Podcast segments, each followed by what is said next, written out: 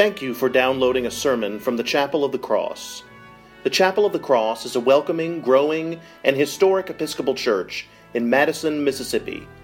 I hope you will join us on Sundays for worship at 7:30 a.m., 8:45 a.m., 11 a.m., or 5 p.m., with Sunday school for all ages at 10 a.m. I also invite you to connect with the chapel online at chapelofthecrossms.org. Again, thank you for downloading this sermon. I pray it will enrich your walk with Christ. May God bless you, and we look forward to welcoming you and your family to the Chapel of the Cross.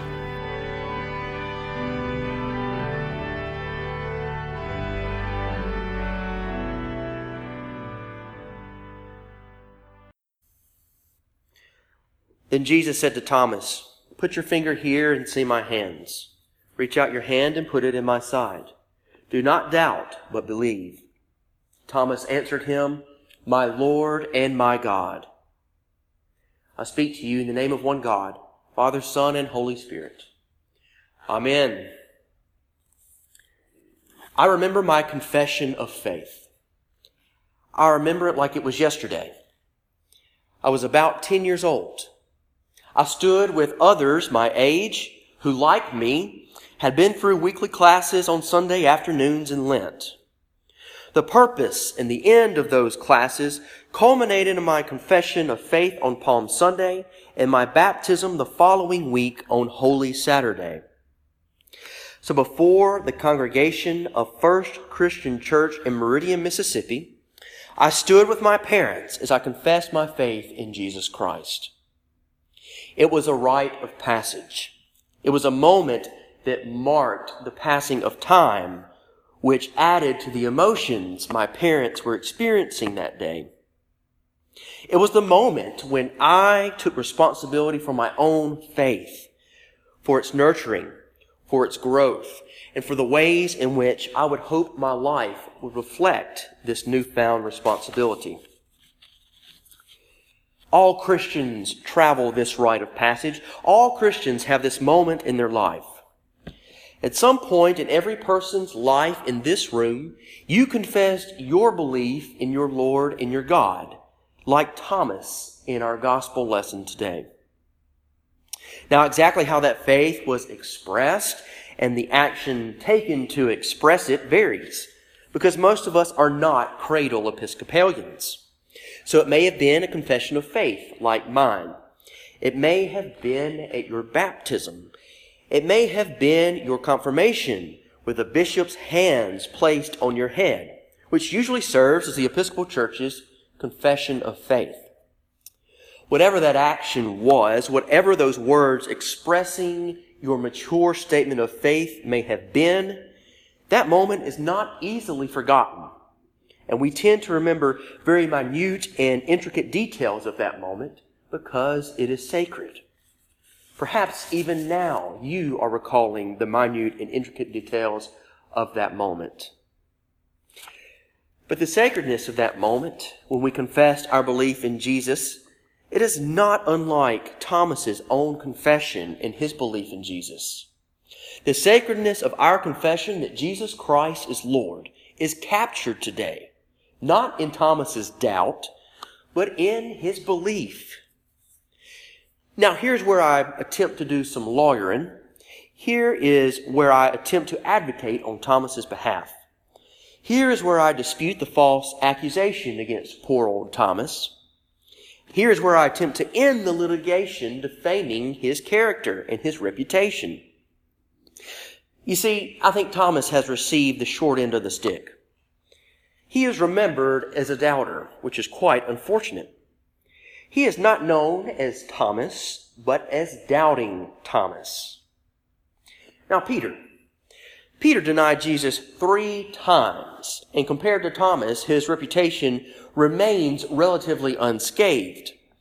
Nobody refers to him as a denying Peter, but Thomas. Poor old Thomas. He has reaped the repercussions of simply wanting to see for himself his risen Savior, rather than taking his friend's word for it. If I were in the same situation, I probably would have done the same. But I think it is we, it is all of us who give Thomas an unfair shake. It is us who give Thomas the short end of the stick. It is we who doubt that are the first to point out Thomas's doubting. But to focus solely on the doubt today is to miss the whole story. The writer of John's gospel tells this story today not because of Thomas's doubt, but because of his belief. History and we remember Thomas infamously, but I believe the writer of John intended something completely different. The writer of John wanted to highlight Thomas's belief that Jesus is Lord and God, not his doubt. The writer of John wanted to tell the story of Thomas's confession of faith, not the story of his doubt. This second Sunday of Easter is about Thomas's belief. This story is about Thomas's belief. This second Sunday of Easter is about our belief.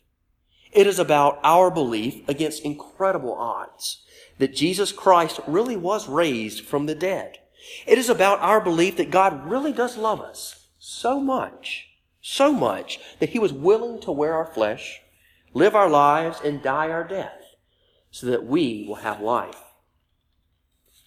But though we believe, though we believe, and though we have confessed that belief, we, like Thomas, are not immune from doubt. If we read the intricate details of this gospel story, we find that Thomas is by far not the only disciple that doubted. If we delve deeper into the details of this gospel story, we unearth the doubt of those other disciples as well.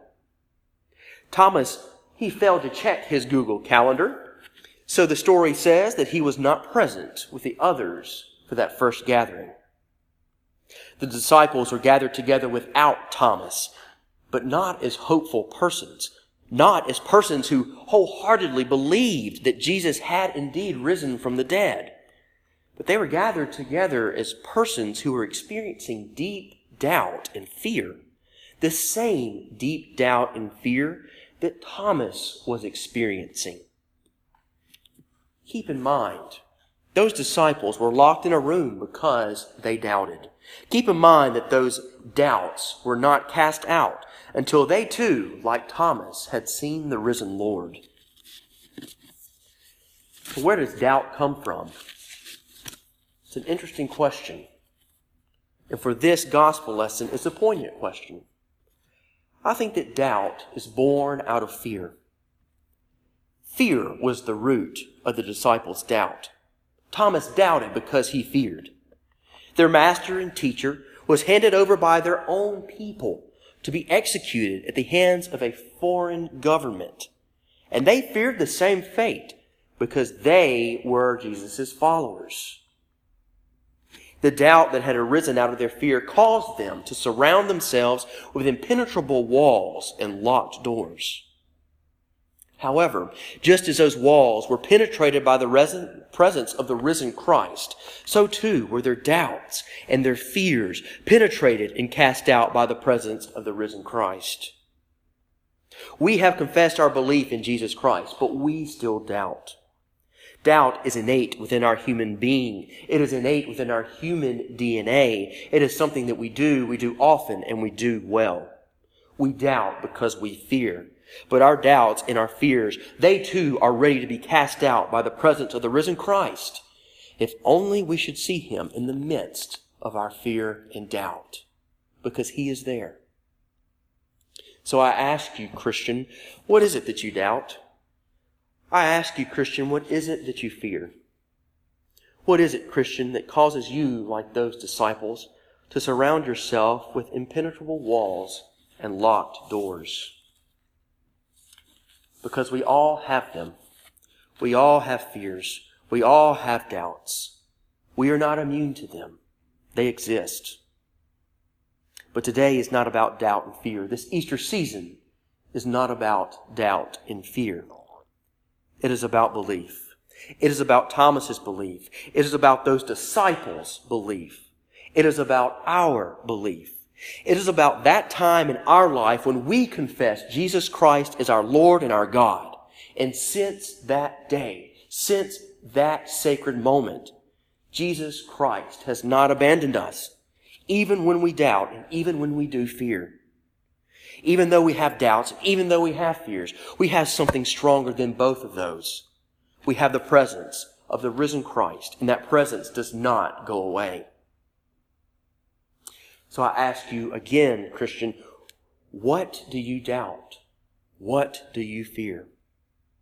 And where do you see the presence of the risen Christ in your life, casting out those doubts and fears, penetrating those walls and locked doors you have surrounded yourself with? Where do you see the presence of the risen Christ in your life, telling you, telling each of you to put your finger here and see his hands? Where do you see the presence of the risen Christ in your life, telling you to reach out your hand and put it in his side?